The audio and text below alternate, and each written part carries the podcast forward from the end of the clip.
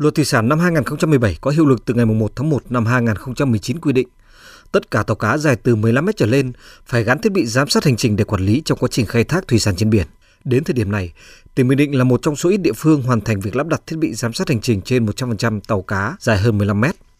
Ngư dân Phan Công Việt, một chủ tàu cá ở thành phố Quy Nhơn, tỉnh Bình Định cho biết, ngay từ khi có chủ trương lắp thiết bị giám sát hành trình, ông đã tìm hiểu và lắp đặt cho tàu cá của mình.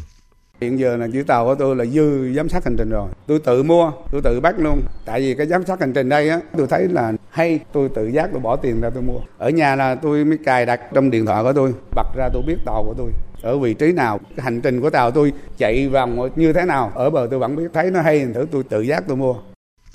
Sau khi hoàn thành lắp đặt thiết bị giám sát hành trình, tỉnh Bình Định tiếp tục hoàn thiện trạm bờ đặt tại chi cục thủy sản để thường xuyên theo dõi, giám sát hoạt động của tàu cá trên biển ra vào cảng. Hệ thống giám sát này được kết nối với phần mềm hệ thống giám sát tàu cá của Tổng cục Thủy sản và các chi cục thủy sản trong cả nước. Ngoài ra, có 1.800 tàu đánh bắt xa bờ được lắp đặt hệ thống giám sát gắn với liên lạc bằng điện thoại.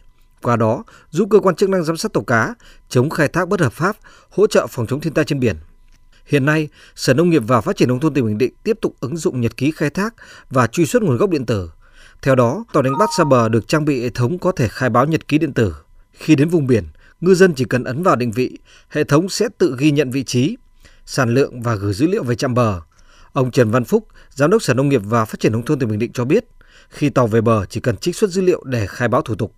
Với cái nhật ký khai thác này hỗ trợ cho cái việc xác nhận chứng nhận nguồn gốc thủy sản một cách chính xác nhất. Đây là một cái giải pháp để khắc phục chống khai thác bất hợp pháp không báo cáo theo quy định. Đỡ mà quản lý được cái đội tàu này, chúng tôi cũng đã cùng với Tổng cục Thủy sản cung cấp và hoàn thiện hệ thống dữ liệu và nghề cá trên hệ thống VNCPay, quản lý được từng đội tàu vùng bờ, vùng lộng, vùng khơi, xác định được từng loại tàu, từng cái ngành nghề và từng ngư trường khai thác để mà chúng ta có cái điều kiện quản lý tốt hơn.